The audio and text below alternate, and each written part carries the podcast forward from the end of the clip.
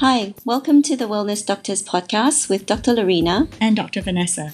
We are both medical doctors who talk about how to optimize health and well being so that you can be empowered to make better healthy choices. Enrich the lives of people around you and join us in the evolution of healthcare.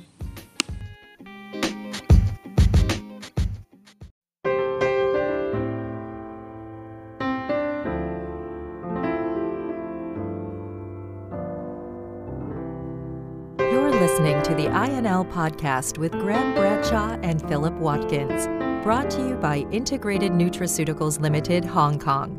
We're grateful to have you with us. We hope you enjoy this episode.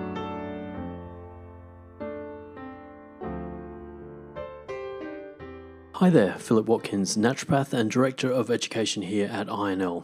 I'd like to welcome you to another episode of the INL podcast. In this month's episode, we are joined by Dr. Laurena Law. Dr. Laurena Law is a medical doctor from both Australia and Hong Kong. A conventional doctor by training, Dr. Law utilizes an integrative medicine approach to managing chronic diseases. Dr. Laurena integrates the best of both evidence based approaches in functional medicine and traditional Western medicine practices using nutrition, diet, exercise, laboratory testing, supplements, detoxification programs, and stress management techniques personalized to the individual. She believes in promoting health which goes beyond just the absence of disease, optimizing metabolic, hormonal and physiological functions has helped many of her patients improving sleep, energy, fat loss, chronic pain, recovery from injuries, recurrent infections, skin disorders, autoimmune diseases, as well as reduced need for drug therapy. In addition to a busy clinical practice in functional medicine and aesthetic medicine, she is also a part time lecturer at Hong Kong University Space and a presenter to both doctors and the public on topics related to hormonal health, fat loss, nutritional supplementation, detoxification, stress management, integrative approach to aging skin, and intravenous use of high dose vitamin C. She is certified by both the Australasian College of Nutritional Medicine and the Australasian Institute for Medical Nutrition on the use of intravenous nutrients. She's a member of the International Peptide Society and is currently completing her certification. She is an advanced fellow in anti aging, metabolic, and functional medicine and is board certified by the American Association of Anti Aging Medicine. In this episode, we talk all things skin and cover some interesting ground to do with nutrition, diet, and some more innovative new streams of thinking for the skin in general, as well as some of the more prominent conditions such as acne and eczema. I found this really, really fun to do and learn a lot along the way, and I hope you really enjoy this episode. Hello there, and welcome to another episode of the INL podcast. My name is Philip Watkins, and I'm the Director of Education here at INL. And this month we have a very, very special guest, Dr. Laurena Law. Thank you so much for joining us today, Laurena. It's a great pleasure to have you here.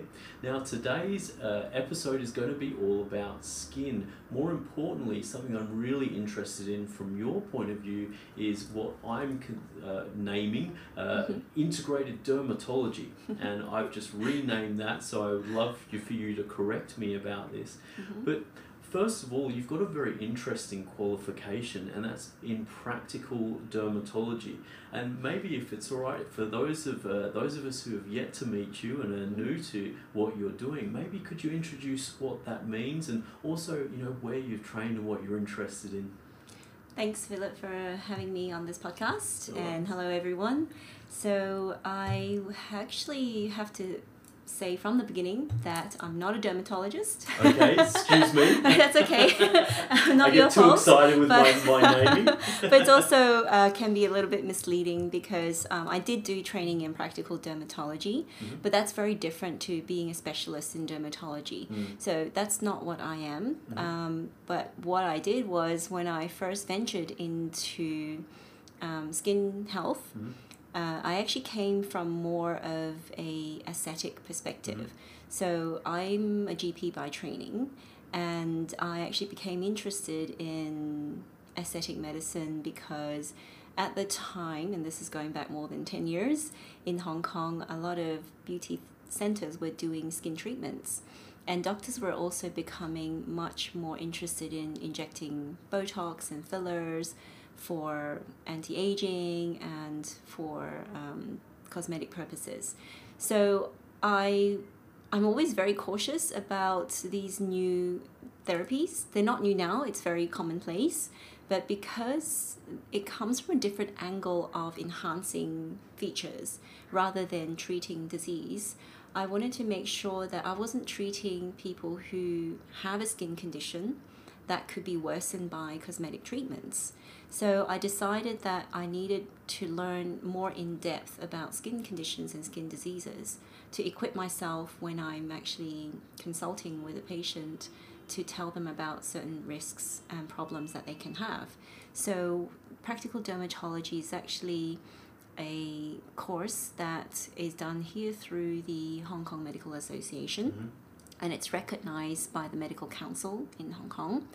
And it allows um, GPs or other medical professionals like myself who are not dermatologists but want to learn more about dermatology and skin diseases. Because in general practice, we see a lot of cases like eczema, acne, psoriasis, uh, those types of conditions. And I think it's important that as GPs we know when we need to refer those cases on if they're not easy to manage and if there are complications. So that's the reason why I went into it because as a GP I was interested in skin health, but secondly also because doing cosmetic procedures I need to be aware of people's skin conditions so as not to make them worse. So that's the reason why I did it. so I, I wanted to just make sure that people understand I'm not uh, I mean, dermatology, we really have to like, it's an extra four years of full time training, whereas practical dermatology, it's a year of um, studying. Still, I, I think it's really interesting to pick up on a point for you that uh, in Hong Kong, uh, uh the, the types of skin conditions that I've seen just through my own clinic have been quite aggressive and I wonder if you have a comment on that in that the idea of actually knowing more about it and being mm-hmm. able to identify when to refer and when to actually you know, enlist the help of someone who's had that for years is actually mm-hmm. a lot more uh, serious in, in, a, in a way to describe it here mm-hmm. as there's a lot more uh, of in, infectious eczema and things like yes. that. Do, you, mm-hmm. do you have a comment on how you've seen, I guess, specifically skin within Hong Kong and skin diseases as opposed to where, you know, some of the other places where, you know, you might see it? Yeah, so the difference really here, as opposed to Australia, where I did my undergrad training, is that we don't tend to see as many skin cancers in the local population sure. because of the skin type and also because of the difference in latitude. Mm. We're less um, I guess locally Asian people don't like to be exposed to sun, so they don't tend to sunbake as much. But in Australia, because we are much more exposed to sun and because of the type of skin, um, more type 1 to type 2 um, skin levels, uh, there's easier burning, so there's much more effect from the sun's UV radiation. So I see tend to see a lot more skin cancers and melanomas in, in those populations. However, there are expats who live in Hong Kong, and it's a very um, international city. So if I do have patients who perhaps may have a malignant or a um, cancerous looking like uh, mole or a, a, skin rash, then I would refer to my colleagues sure. who are dermatologists and ask them to check it out and monitor them. Uh, and sometimes, even if they need a biopsy, uh, perhaps to confirm uh, that it is a cancer or not, then I would refer on. Mm. So I don't treat those types of cancers myself. Mm-hmm.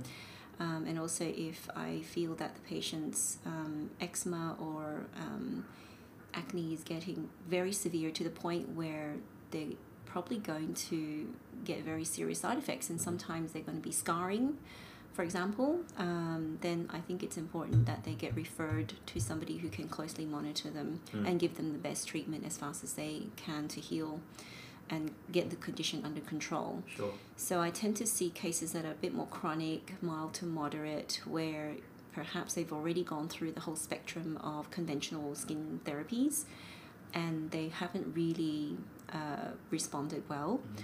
Or they've responded partially but not completely, mm-hmm. and those patients are interested in looking at what nutrients or what other areas in their lifestyle um, may be impacting their skin health.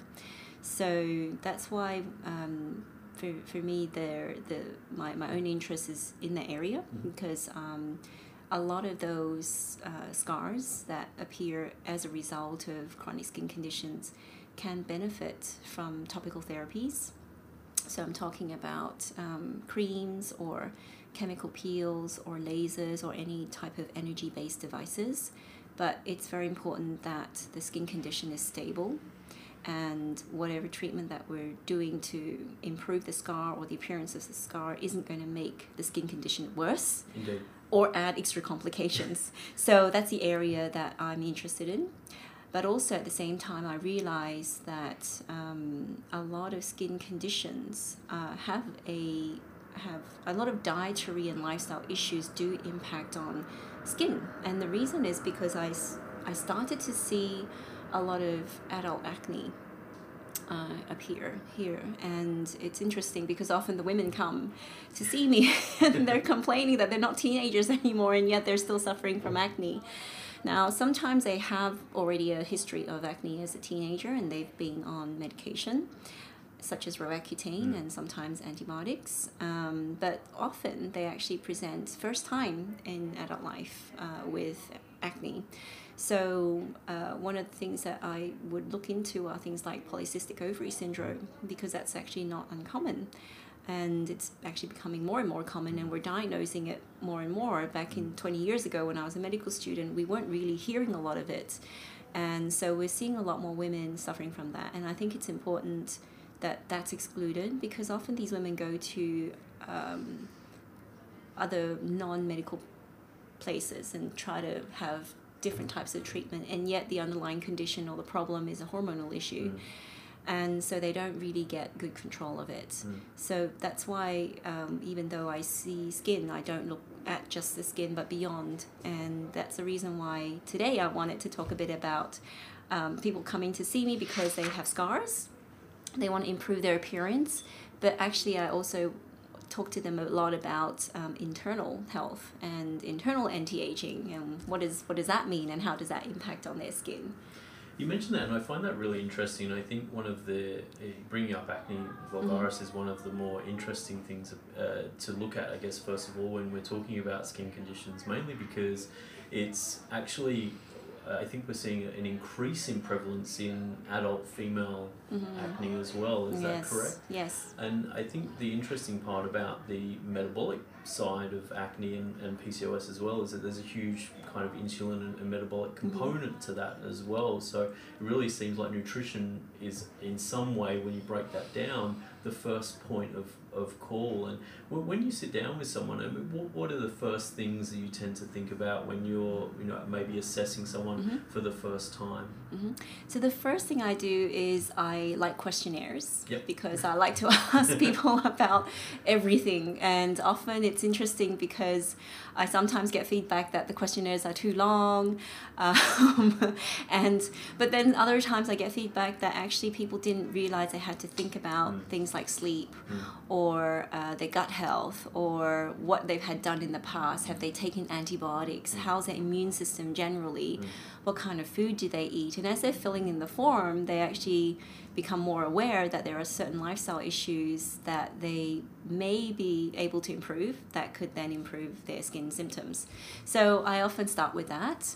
And I go back even to when they were in their teenage years and their like childhood years because I want to know were they breastfed? Uh, did they have a lot of antibiotics? Did they have a lot of skin conditions or skin allergies? Because I think we know now that um, for eczema, for example, um, if we are able to improve the mother's immune system with probiotics, that can actually lessen the chances of children getting childhood eczema. So I think going back even to, to that level uh, gives me an idea as to how good was this person's gut health and how diverse is their gut microbiome because mm, we're we're now more aware of what of the, the fact that gut health actually has a connection to skin health. And in fact it was probably around about 80 years ago that there were two dermatologists called Stokes and I forget his other name Pillsbury. So they actually coined the term the gut skin axis. So so they actually um, hypothesized at the time that people's emotions impacted on their gut flora, which then affected their skin health. So that was amazing for like two doctors who didn't know anything about gut health as we do now. And so early too, yeah, to right, hypothesize. as well. Yeah, so so I, I like history because I like to look at what other doctors generations ago thought and that's pretty much where I feel that the research is now going is confirming a lot of these things and we're understanding more about the pathways and the mechanisms. And so um, when we go back to acne, I, I look at all that history because we know that things like stress and low stomach acid, um, certain toxins in the food that we eat, and chemicals in the environment can impact on the diversity of our gut microbiome. And that can impact on how well that gut barrier and immune system functions which then connects to the pathways. So, one of the pathways that is very interesting um, and it's not often talked about has to do with um, neuroinflammation. So, there is a neurotransmitter called substance P, and this particular neurotransmitter is not often talked about, but it links neuroinflammation in the gut to the skin. So when this in neurotransmitter is triggered, you actually get more inflammation in the oil glands, and it also causes the skin microbiome to become more inflamed. So I think like we're understanding more of how these uh, relationships are working. And again, there's so much more research, even just talking about um, gut permeability Mm. and how food and the types of food that we're eating, even though they could be healthy, can trigger an overactivation of the immune system because the more our gut becomes permeable, the less it is able to balance the immune system. So in the past, when we read about acne, don't eat sugar or chocolates or, or cheese or certain types of foods. Um, and it wasn't really, we weren't really able to pinpoint or identify a, a particular group of foods because everyone's immune system is different because everyone's diet is different. So that's why I think there's always been a bit of confusion about, you know, should you exclude foods or eliminate certain foods if you have skin conditions. Um, and I think it depends on the different types of skin conditions and the, and currently we do have some observational studies that uh, for example with acne it's foods that are high in sugar um, and for eczema for example it could be dairy um, and sometimes for psoriasis we've actually seen an association with gluten um, and with rosacea uh, not so much well spicy food with rosacea uh, so we're really starting to see like some commonalities in the different disease groups, but there's also a lot of variability amongst different patients. So, so I often go through a patient's diet. I ask them what what do they eat um, often, and do they have other symptoms apart from skin symptoms? Do they have bloating in their gut? Do they get joint pain? Do they get chronic fatigue? Do they have sleep issues? Um, do they have reflux? Um, so I ask them about these questions, and um, then I kind of then I put together um, what could be a triggering issue for them, and work out how severe is their skin condition, how frequent they're experiencing it, what other treatments have they had from other doctors, and work out a way of changing their diet, um, getting them to focus on some some areas like sleep, for example. Um, but often I find that um, some patients are, especially here in Hong Kong, people are so busy and they have so many things to do, even you know, in the early hours of the evening, that some people are just getting four or five hours sleep. Yeah, it's Yeah. it's fascinating, isn't it? Because I think one of the it, what I'm hearing from that is that we're starting to really get diet as a prescription, as opposed to your diet for human optimization, let's say. Mm. And I think this is a really you, you brought up a really interesting point in the sense that I think where I'm seeing, and I'd love to hear your opinion on it, is that we're now actually getting to a point where a diet prescriptively may be you know a 12 week kind of Mm. you know at least a 12 week beginning where you need the diet prescriptively to underpin any of the other types of interventions. Do you, I mean, how do you see that play out when you say change someone's diet? What, what kind of things do you see a particular Mm. time frame that you rely on or you advise your patients, hey, this isn't you know magic, you're not going to not eat bread for three days and all of a sudden everything's going to be Mm. okay?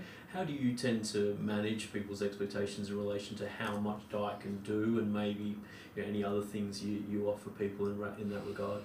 So it depends on where they've started from because sometimes people are they they're used to the modern type of diet where in Hong Kong you go to a cafe, you order instant noodles and spam ham for breakfast, and then in the afternoon you order your uh, you know the afternoons are not too bad, but they tend to have a lot of sauces and and additives, and then at night time maybe that's their healthiest meal where they're cooking vegetables and rice and and and some lean meat at home. But the first thing I try to do is see see where they're at in terms of what they understand um, about their diet, and if they are drinking a lot of soft drinks, for example, which is really common as well, um, then I sort of start to tell then I would educate them about maybe cutting that out for a period of time. And instead of having soft drink let's increase their water intake. Maybe if they don't like the taste of water put some lemon into it. So really be very specific about why I want them to cut out soft drinks uh, because it's so processed it, even though it these days we have um, sugar substitutes there is still some evidence that it could change the gut microbiome. And if there's somebody who's been taking antibiotics for their coughs and colds and or their ear infections when they're young then they probably have um, quite limited gut diversity. Mm. and so their gut health may not be so good. So i want to minimize and i think if i can minimize some of these things and also at the same time uh, focus on things like water because often people forget to drink water they get so busy in their day to day that they do, and sometimes they don't drink water because they don't want to take a toilet break It's pretty crazy, it's it? it's actually really incredible Mm. Yeah. so I, I did have a patient like that who was in her 30s and I said, "Well, what's happening to your gut health?" And and then we talked about you know how constipated she was and uh, how her bowel movements and, okay. and I said, "Well, actually, are you eating fiber?" Well, and then she had all these issues with her diet as well, and she had no time to eat. She was a lawyer, and so and she was coming and she was seeing doctors and taking antibiotics for her acne. And I said one day, Well, how much water are you drinking? He said, Oh, I'm not really drinking water because I don't want to go to the toilet because I have no time to go to the toilet. So I said, You know, if you just drank this amount, eight glasses of water, we agreed on. I think she was only drinking like two glasses of water a day. The rest was coffee or that's it. Um, and so I said, Why don't we increase your water intake to what you optimally need? And she was like, but I then need to go to the toilet. I've had exactly the, I've exact I've exactly the same patient, and they were constipated as well. yeah, exactly. and It's yeah. hard to know where to start in that conversation. in. It's just, Because uh, what we're used to, what we know is optimal, or what we see as optimal, is so far from what their reality is that I, I really had to sit down and say to her that, okay, there's a few things. You have a lot of toxins in your body. You do have to get rid of it. Ideally, if you're eating every day, you've got waste products. So you want to be going to the toilet every day, at least a minimum. So I actually had specific goals of their bowel mm-hmm. movements mm-hmm. and their water intake because that's really important healthy function. And unfortunately, we're not really taught that at school uh, or you know in our adult life we just accept that what and, and we're embarrassed to talk about it. Like she was really embarrassed about talking about her bowel habits so i said don't be embarrassed um, you know i hear everything about people's body functions that's say, why you- you're here i'm a health heard it all professional before, yeah. yeah, we've heard it all before, you know, the kind of internship training that we have, you know, we had to check everything really. So, yeah, yeah. So don't worry about that. So, um, yeah, and, and so going from where they are, meet the, meeting them where they understand, and really just feel making them not feel embarrassed about these things. I think that's really important. Mm. And then just getting them to try at least for a couple of weeks. And I think it depends on their age as well. Like if they're younger, they tend to respond faster. And if they are doing other things at the same time. Like some people may be able to say, okay, I'll sleep more and I'll drink this much more water, or I'll um, be able to, you know, um, maybe cut out this particular uh, processed food. Then they might start to see an improvement even as fast as three weeks. Wow. So I don't stop there and I don't say, okay, now you can go back. But I say, well, that's just the start. It just means that you're on the right track and we're on the right track in terms of your lifestyle changes. So why don't we keep doing that and then maybe consider other foods that are actually healthy that you can incorporate? Um, because I know that sometimes we often focus on, oh, let's eliminate foods, but we also need to focus on, well, what about eating um, more whole foods? So that's one thing that I talk about uh, often with patients is what's considered a whole food and also what's considered healthy fats because I think we grew up in a society where we demonize fats and then now we're demonizing carbohydrates. It's really full on. it? it's Yeah. very full on and um, we're demonizing macronutrients. So I think um, we might have gone a bit far there. So I don't really talk about those types of things. I talk about food quality because in cities, um, convenience food is so much cheaper. It's there all the time. It's very difficult to resist. So to make an effort to invest in our health, I think we need to understand what is a whole food and what's Mm. considered whole food. Mm. What's a good fat? What can I eat more of? Uh, so I talk a lot about um, fatty acids, and that's very important for things like eczema. And um, our cells Mm. are made of fatty acids. So every single cell in your body has phospholipids, which are the outer lining of your cells. So I make it really simple for patients to understand. And I would say, look, I would recommend that you t- try some flaxseed, for example, or eat salmon, or uh, have you know a handful of nuts, or 10, 10 pieces of nuts a day, or try pumpkin seeds and try to get them to incorporate foods that actually traditionally um, they eat because in Asia we have a different kind of food um, diversity. So trying to encourage them more on eating those types of foods and just getting their digestion and the gut and their bowel movements uh, going, I think makes a huge difference. especially if there's a hormonal element to that as well. With Yeah. you know, if people's uh, colon and bowel are a little bit out of whack, so to speak, um, then obviously with you know enzymes like beta glucuronidase and some of the estrogen metabolism as well. Thank you, Carrie Jones, if you're listening. Yes, Uh, thank you, Carrie. Hi there. Um, uh, you know, i these things can be you know really major parts of um, of how someone's skin would Mm. present. Um, I you mentioned substance P, and substance P has actually been a, a very big interest of mine because Ah, I yes. believe of mainly because of pain perception. Mm. And but can you maybe elaborate a little more, if you can, on what you know what substance P is, maybe as far as a neurotransmitter, how maybe it might affect people's skin a little bit more uh, for those who are interested, because.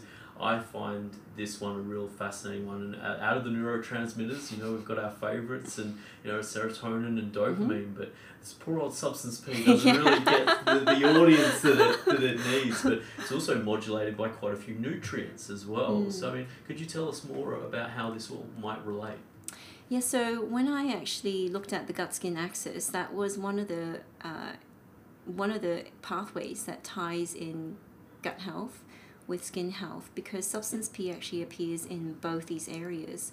And so it is actually a mediator of inflammation mm. in the gut and in the skin. So there are things that trigger it. So for example, in the gut, it's something called lipopolysaccharides. So these are actually particles that are released from the gut microbiome, so gut bacteria. And if it actually crosses the gut barrier, it can actually trigger substance P to be released. Okay, yeah. So we're seeing that low grade chronic inflammation starting to appear there. Yeah, so it does increase the trigger of the immune system. So then you're getting a lot of histamine, mast cell release. All those pathways are actually being triggered as a result of it. So we often don't think about uh, neurotransmitters being an inflammatory mediator. We often think about other types of inflammation. But when we actually talk about this, it's a kind of neurogenic inflammation that we're referring to.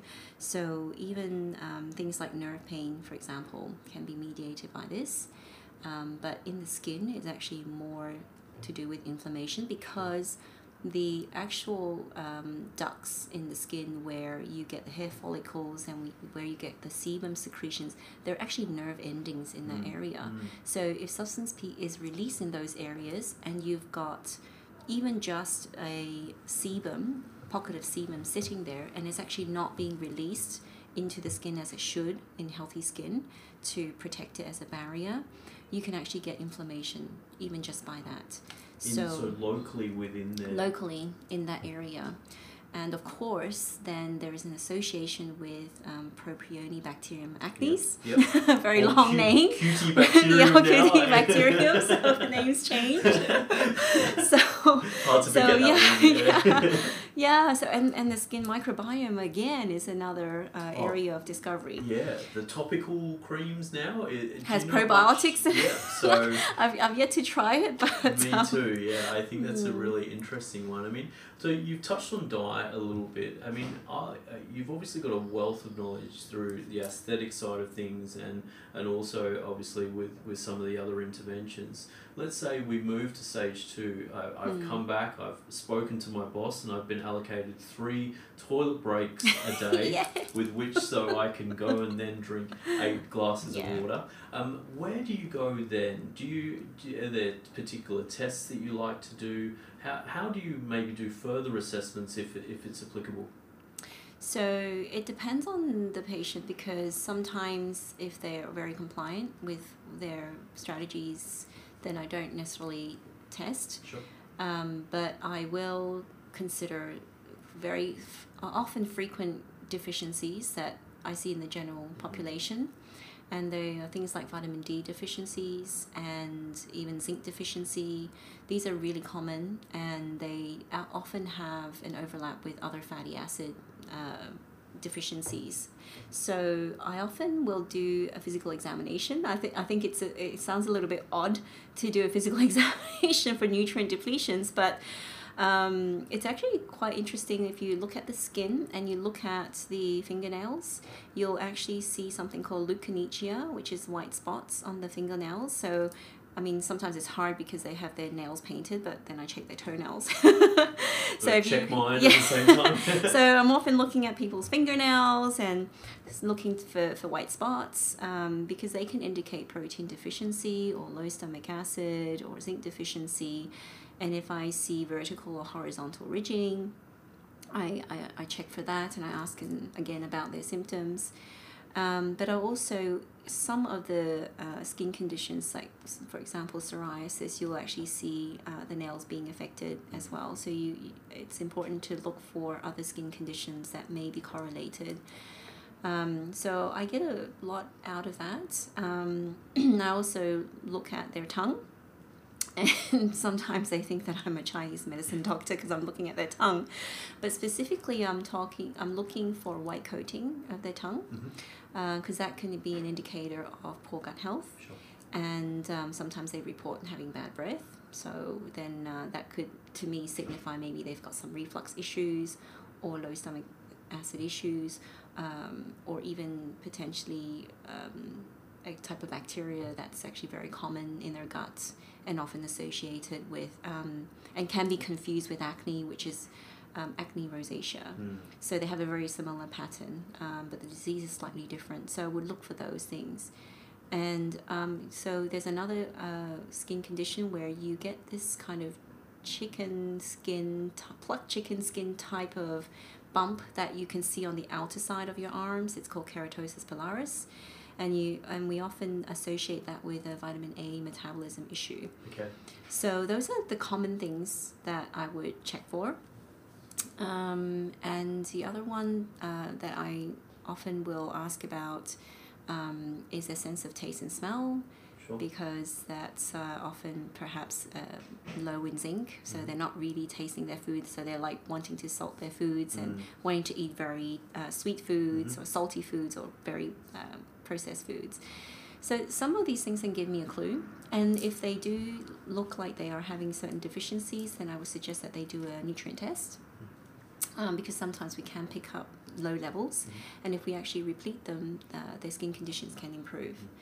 And but having said that, I also uh, the the research also shows that uh, sometimes it's still worth trialing certain nutrients, uh, even without a deficiency, because they can be therapeutic for a short period of time. So more here, I'm referring to vitamin A. Um, for a short period of time in a short course in some patients with acne, um, because that can really help to calm down the inflammation. So that's one thing that we have, but we have to be very careful of that Yeah, because true. of liver function, Yeah. um, and also with pregnancy Mm. with high doses. Um, do you have any particular guidelines with vitamin A as well, like as far as how, how you're dosing that and maybe how long in, I mean obviously it is a case by case as well, but um, do you have any general guidelines that you follow when, when you're helping people with vitamin A? Yeah, so with vitamin A, I'm very cautious because if they're women, I ask them, you know, are you planning to be pregnant? Mhm. Um, so if I exclude that, then I would usually make sure that their liver function is, is good as Sure. well.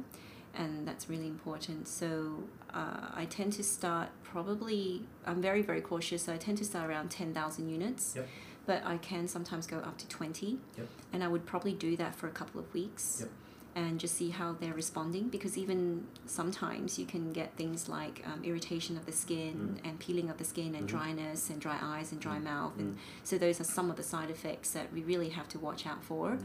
And so if they're able to tolerate that and they're getting uh, good in uh, control of their inflammation then the next step is to see like what is the lowest dose that they can go to to continue to manage that.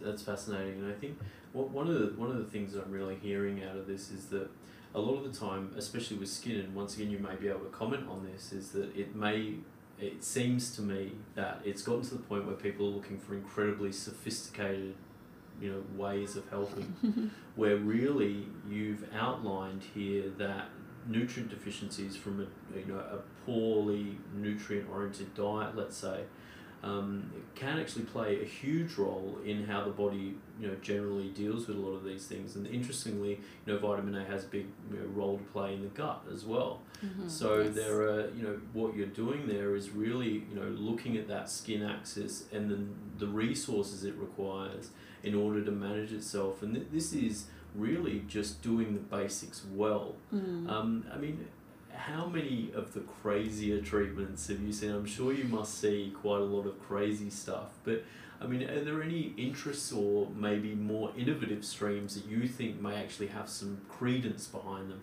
I mean, I know that we're starting to see lead levels, you know, become quite a lot more important. I mean, maybe more so in Hong Kong Mm. with people who are presenting with particular forms of atopic dermatitis or anything like that. Uh, but aside from that, are, are there particular streams that you're seeing? Okay, well maybe this isn't as crazy as it seemed initially, and you know more just to get a sense of maybe it might go somewhere. I think we're probably seeing a um, move towards therapies that modulate the immune system.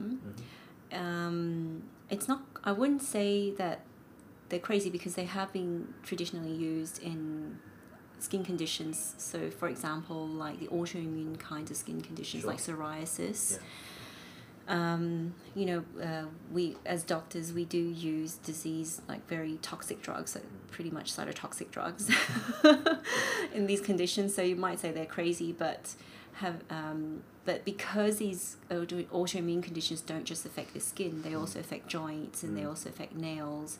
They also can affect internal organs. So Mm. the severity warrants um, a, a certain level of treatment. But I think because we're now understanding that some of these conditions are autoimmune related, we've become much more interested in looking at the immune system as a whole. So there are definitely interesting therapies that um, are out there. Uh, and one of the interesting things that I'm seeing is the use of peptides in skin. Yeah, right. I mean, that's been around in the cosmetic industry for a long time where you it? have peptides in topical creams Okay. and skincare products and then yeah, you okay. apply it. Yeah, okay, yeah. Have I? I've seen this before. Yeah, okay. So yeah. so you, you've probably seen that in, in, in those areas, but that research has been around for quite some time, and we're now becoming more refined in the kinds of peptides that we have access to.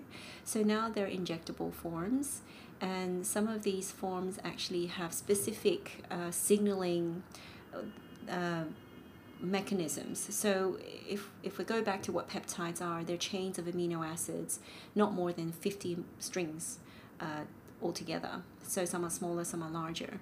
And they're they actually in our bodies are natural. They, they occur naturally. They we have them, and they're signaling messengers. So they send messages to our cells to then replicate uh, parts of the DNA to then have an action. So these are signaling molecules, and in the uh, general health industry, so we're talking about um, disease treatment, uh, a lot of the research is being done in cancer therapy. Okay. But if we're talking about in, in skin, there's actually a lot of these peptides that are now injectable into the skin. Wow. Okay. So one of the really interesting ones for anti-aging is copper peptides. Yep. So copper is something that is important for skin repair, Sure. skin signaling. It's important. Uh, it's a really important molecule that helps the skin to repair itself. And so we see a lot of that uh, in skincare products, but also in the form of injectables. So other peptides also, uh, there's so many of them. Um, and they're all like big, like they're all oligopeptides, different numbers, different different ones have different one, uh, signaling cascades, but some actually help to uh, reduce um, the overactivity of melanocytes. And the reason is because in Asia, I see a lot of people, we, we Asian skin tend to have a lot of post inflammatory hyperpigmentation mm. or pigment disorders. Mm. Uh, just because our skin type is much more sensitive to UV radiation, and as a result, mel- melanocytes are created to protect the skin. Mm. So, and they tend to stay for a lot longer. There are also congenital types of skin conditions called nevus of Ota, nevus of Hori, that are not uh, life threatening, but they are a cosmetic concern. So, there's a lot of research into these products that are um, blocking the production of melanocytes, but also the melanocytes themselves have melanin that transfer pigment into the layers of the skin. So there are specific signals using peptides that we can send to those pathways to block it. Wow. So it's a it's a really interesting area of research. That's super interesting. Yeah, And yeah. It's it seems to me that the one of the, the cool things about that is that we're still using what seems to me, I mean, correct me if I'm wrong, because sometimes I am, um, you know, that we're still using naturally occurring Mhm. substances in a sense to have a more, you know, I guess, specific, you know, target, Targets, you know, yeah. and I think this is this is where I'm actually loving a lot of the, you know, a lot of these directions where we're gain, gaining new understandings, and I, Mm. I really just wanted to pick up on something you mentioned just before, in that you know even with peptides and and some of the more specific uh, kind of targeting that you're looking at, you've just really ticked a box there in saying that hey, the immune system's now really really important. And our knowledge and application of how we can help the immune system seems to be that okay, well you've got an autoimmune condition, maybe the cream's not going to cut it Mm. you know maybe we need to modulate the immune system a little bit more and then kind of you know move ahead with actually i guess what i heard was the origin story of why that Mm. that's that's happening but are there any other areas where peptides have been i'm, I'm super curious are, are there any other areas that you've heard that peptides can help people I think other areas, for example, are probably a lot of the research that's been done is uh, in athletes Yeah. because the uh, t- kinds of peptides that uh, often, I think, because athletes are also the types of people who need to recover really fast and because they're also stressing their bodies at a much higher rate. Then the search for things that will help improve recovery and also uh, shorten the time of injury has been quite uh, of interest. So there, there are definitely peptides that help to improve joints, um, connective tissue, ligaments, uh, fibroblasts. So it can even cut down the time of the, the athlete needing to recover. So, so there are different kinds of those peptides around, and some are oral. So not all peptides need injections, but they're oral. And um, I'll have to say that even for skin, you can take certain peptides orally, and that's actually been around for quite some time. But the initial hypothesis was that, uh, like collagen peptides, that whatever collagen you ingest actually goes to the skin, but actually doesn't because the collagen is a signaling molecule. I'm glad you brought that up. Yeah. so, so there's a lot of confusion. People often ask, you know, is there any benefit in, uh, you know, orally consuming collagen? Does it go to your skin? Well, what you consume doesn't go to the skin, but it signals the skin to make better ones. so that's really the short version of it. and collagen is actually not just in the skin, it's in the gut, it's in our joints, in our connective tissue. So there are different types of collagen. Uh, so I think like that's probably um, an area of further research because we're much more able to pinpoint and refine and purify peptides and, and really target so specifically um, the signals that we want to switch on. This is fascinating. Look, I, I just want to say thank you so much for, for joining us today. I have one more question, if you mm-hmm. don't mind. Let's say I'm new to using a more, I think, you know, dare I say, broader approach to treat my skin. Mm. One, I'm going to step in and say, see a practitioner who knows what they're talking about first. Okay, that's that's mm. done. But if if there was a way to maybe take some personal responsibility as either a patient or practitioner potentially, um, do you have any comments on where you would generally, you know, maybe a parting message uh, for you know what you think might be best for someone to to help with their skin? I think the most important, uh, I guess the the most important thing is actually sleep. Yeah, I love it. Yeah. Um, I find that whatever you do, whether it's nutrients or whether it's drug therapy, whether it's topical therapy, I've in my more than 10 years of experience, the, the people who come to see me, whether it's for aesthetic treatments or skin condition treatments or acne scars or blemishes, um, I find that the ones who respond the fastest or maintain their skin health for the longest are the ones who actually uh, have adequate amounts of sleep and manage their stress well. Yeah, so I have patients who've seen me for 10 years and um, they have better skin condition now than they did 10 years ago. And compared to their own peers, they, they, they have better skin because they have taken the holistic approach. Wow and looked at stress and sleep and um, you know these things are free really they don't cost anything just and it, but it's true though right and i think you know it really reinforces the message that you've offered throughout this episode which is more that don't think the basics don't work mm. and you know i think the encouragement towards educating people from a practitioner point of view to our patients as well is to say hey we love sophistication but make sure that you're offering people ideas about how sleep, for example, is a, is a really big thing. Dr. Laurena Law, thank you so much. Thank you, Philip. It's been absolutely a pleasure to, to join you today, and thank you for very much being a part of this. Now, if you'd like to get more information about your practice and how mm-hmm. to contact you, is there somewhere that you'd like people to go to uh, to maybe book an appointment or get some more information about where you practice? Sure. So I have a social media uh, account. So you can follow me on doc underscore Laurena. That's L A U R E N A. Uh, or you can contact me at Life Clinic and you can Google search that, lifeclinic.com.hk. No problem. So if you have any further questions, sure, you can email me and contact me through there. That's great. Well, once again, thank you so much for joining us today. Thank you for that. And this was an absolute pleasure. More questions on the way. My pleasure. thank you. thank you.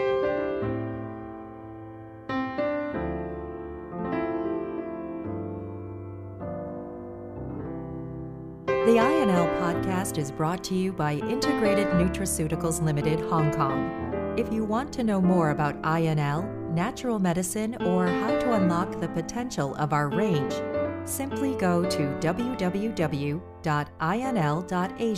and sign up for our newsletter, or simply browse through our education section to see what you can find. We'll be back soon with another episode. Thanks for joining us.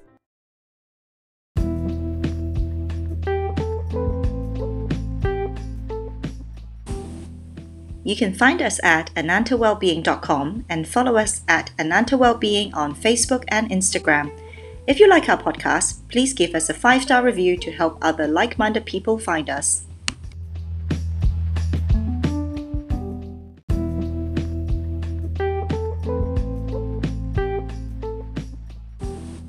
This podcast is for information purposes only Statements and views expressed in this podcast are not medical advice and is not intended to treat or diagnose any medical condition. This podcast and its producers disclaim any responsibility for adverse effects that result from the use of this information. Opinions of guests are their own and are not endorsed by this podcast. No guarantee is given regarding the accuracy of any statements or opinions. We do not make any representation or warranties about guest qualifications or credibility. Both producers and guests may have direct or indirect interest in the products and services mentioned. If you think you have a medical condition, please consult a licensed physician.